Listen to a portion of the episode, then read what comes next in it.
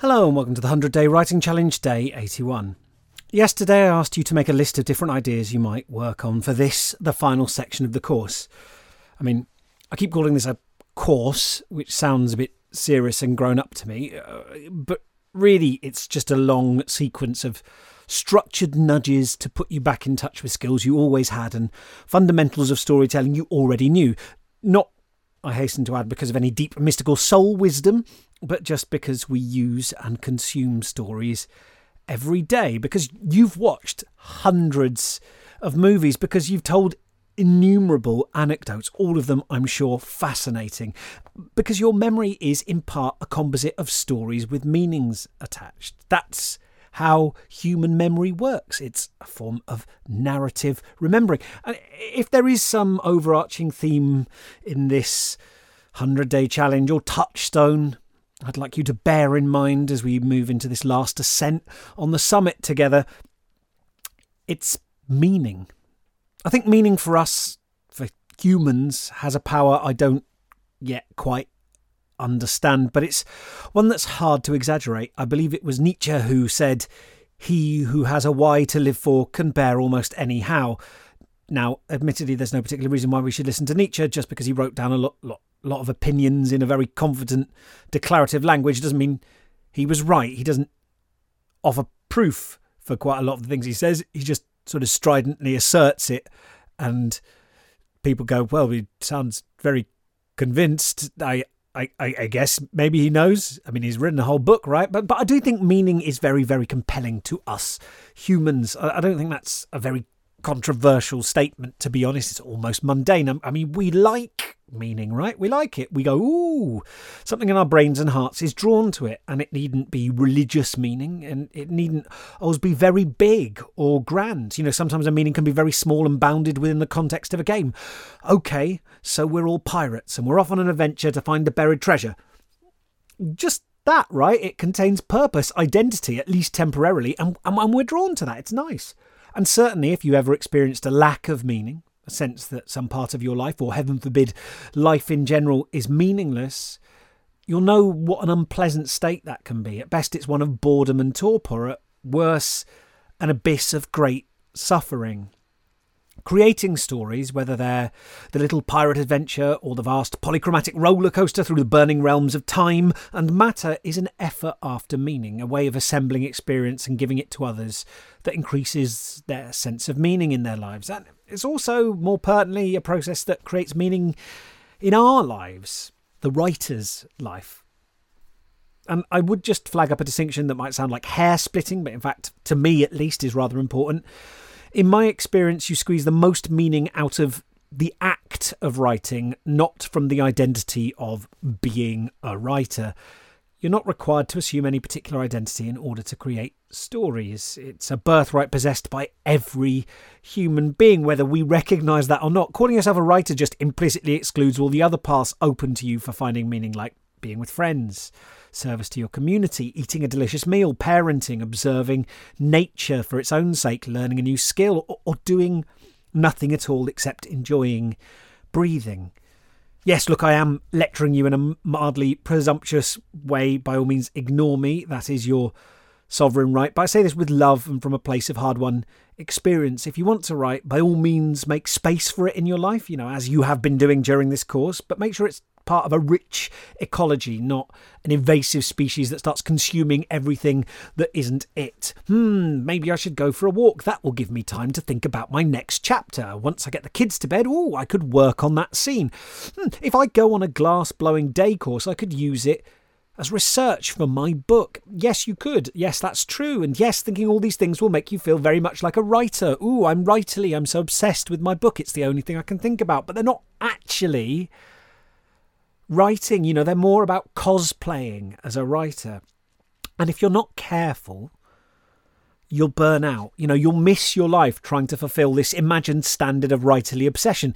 If you really want writing to be something you can sustain, and, and moreover, more importantly, something that sustains you, make it part of a rich and balanced life. A valued part, by all means, but just as you've been doing with this course, turning up to contribute in small, steady increments. don't make it the be all and end all. You are far too interesting, far too mysterious, far too glorious and ever changing to fit within the narrow confines of an identity like writer. You who can trace your lineage back through monkeys, mice, protozoa to starlight itself, who dreams temporarily of being human. Don't try to cram lifetime's worth of luggage into the tiny suitcase marked author. You've made it this far without being a proper writer, whatever that is supposed to mean. Don't shrink yourself to fit that stereotype now. For goodness sake, you're doing great. Embrace the messy expanse of possibility or you know, or just ignore me completely. That's okay too. I think we've been together for long enough now that you know I sometimes get a bit emotional and wax poetical at you if it comes off a bit corny or doesn't ring true to you, or you're just kind of like, Tim, can we just have the exercise for today? I'm okay with that. You know, take what's useful to you and leave the rest at the side of the road. By all means, take some of these outpourings as interesting provocations you define yourself against. Just know that I am genuinely rooting for you and your adventure wherever it takes you. I think, if I'm honest, I may be getting a little bit sentimental because the end is in sight. And I, you know, I want us to reach a resolution, but I also don't want it to be over because this has been meaningful to me. So maybe I'm just getting a little bit dewy eyed in my uh, senescence. Anyway, so today I'd like you to look back through your list of ideas from yesterday and choose one you'd like to expand out a bit. This needn't be a momentous decision. You can always, in the days that follow, change your mind, switch between projects, even redo a couple of days, trying out different ones if you really fancy. I, I know whenever we choose something, whenever we move from divergent thinking to convergent thinking, you know, from expanding out, generating possibilities to narrowing the field, it can sometimes be a source of anxiety. What if I get it wrong? What if I choose poorly? There is no wrong in this instance. You know, you're not cracking a safe. There's not one code that's correct and the rest are incorrect. What you have are a variety of options that offer a variety of paths and lessons and opportunities for developing your skill skills. I mean, think of it rather than being a code you have to crack and there's one true path, think of it as a big buffet. There are multiple correct choices, so feel free to let yourself be guided by your intuition. And, and just to give you a bit more information with which to make your choice, today what I'm asking you to do is take that idea and flesh it out a bit. So most of your ideas are probably one or two sentence fragments, right? They may exist as more in your mind, or you may have literally no idea what comes next. You may have just stuck it down to as a make weight, you know, to, to fill the space. Either way, you know, just pick one of them and start putting a bit of meat on the bones. You can write in note form if you like, no need for full sentences. Uh, this is just for you, or you can write in full sentences if that's most helpful to you. So, a few questions you might like to ask yourself once you've picked an idea and then you're trying to expand it out a little bit. Um, what's the story about? Or series of stories or memoir or whatever format it takes. Who are the principal characters? What's the genre, do you think? What's the tone? Is it happy, sad, ironic, epic, highbrow, pulpy? Might be a mix of all of those things. You don't have to have one answer for any of these and you don't have to be absolutely sure. What are some key locations in the story? What are the central problems the main characters face? Does the story have any big themes it explores? Are there any authors or novels you love that it might be partly influenced by? And um, here's a really important one. What questions do you have about the story? What don't you know yet? What bits puzzle you? What bits are you really interested in exploring? Now, this isn't quite a free write, it's more structured than that, but at the same time, I'd encourage you to treat this fleshing out as a process of inquiry, a kind of dialogue with yourself. You're not inscribing a code of laws into stone tablets, you're thinking on the page, posing good questions, suggesting possibilities, maybe even coming up with stuff you want to go away and research, either by consulting with Professor Google, finding a relevant book, or contacting an expert in that field. You're allowed to do that, by the way. I, I, email academics all the time asking them if I can, you know, ask them questions on their area of research. And, you know, they usually, surprisingly, wonderfully accommodating. It's fun. And, you know, most people who are researchers in an area would rather their area is got right than habitually misrepresented. So, you know, a good number of them are more than happy to help out. Right, so as I'm sure you know without my explicitly stating it, I am going to bequeath you a full 10 minutes in which to begin this process of inquiry about your chosen story seed. Oh, and one final thing. You could even road test a few titles, maybe? Huh? A few titles, a little bit of a namey poo. You know, what would you call this novel or collection or whatever it is? You know, could be amusing to list a few possibilities. Okay, 10 minutes, have a little chat with yourself. Ready? Three, two, one,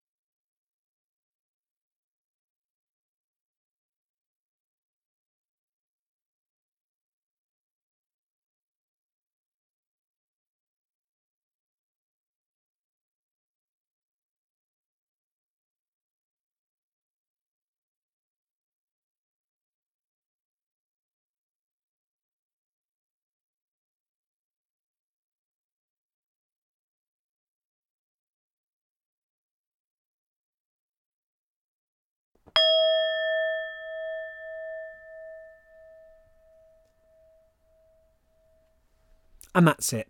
There you go. Now, this process may have borne fruit, it, it, or it may have felt a little frustrating at times, or both. As before, you might like to reflect on how you were feeling before you sat down today, how you felt during the 10 minutes, and how you feel now. The same? Different? What thoughts are you having? What judgments are you making? What predictions are you making? I'd be absolutely astonished if in 10 minutes you resolved every possible conundrum related to this project. In, in, fact, if you came up with a perfect, unimpeachable list of answers, I'd suggest maybe your project won't be rich enough to sustain you. Like, maybe if you've already exhausted all its mysteries, maybe the process of writing it won't add much to that. Unknowns are generally good. You know, I know most of us have a natural aversion to uncertainty, but as I've said before, uncertainty is just possibility with bad PR. So keep what you've written today, consider it a first turning over of the soil. Tomorrow we'll return to it and think about what you might plant. The 100 Day Writing Challenge is made possible with the kind support of Arts Council England.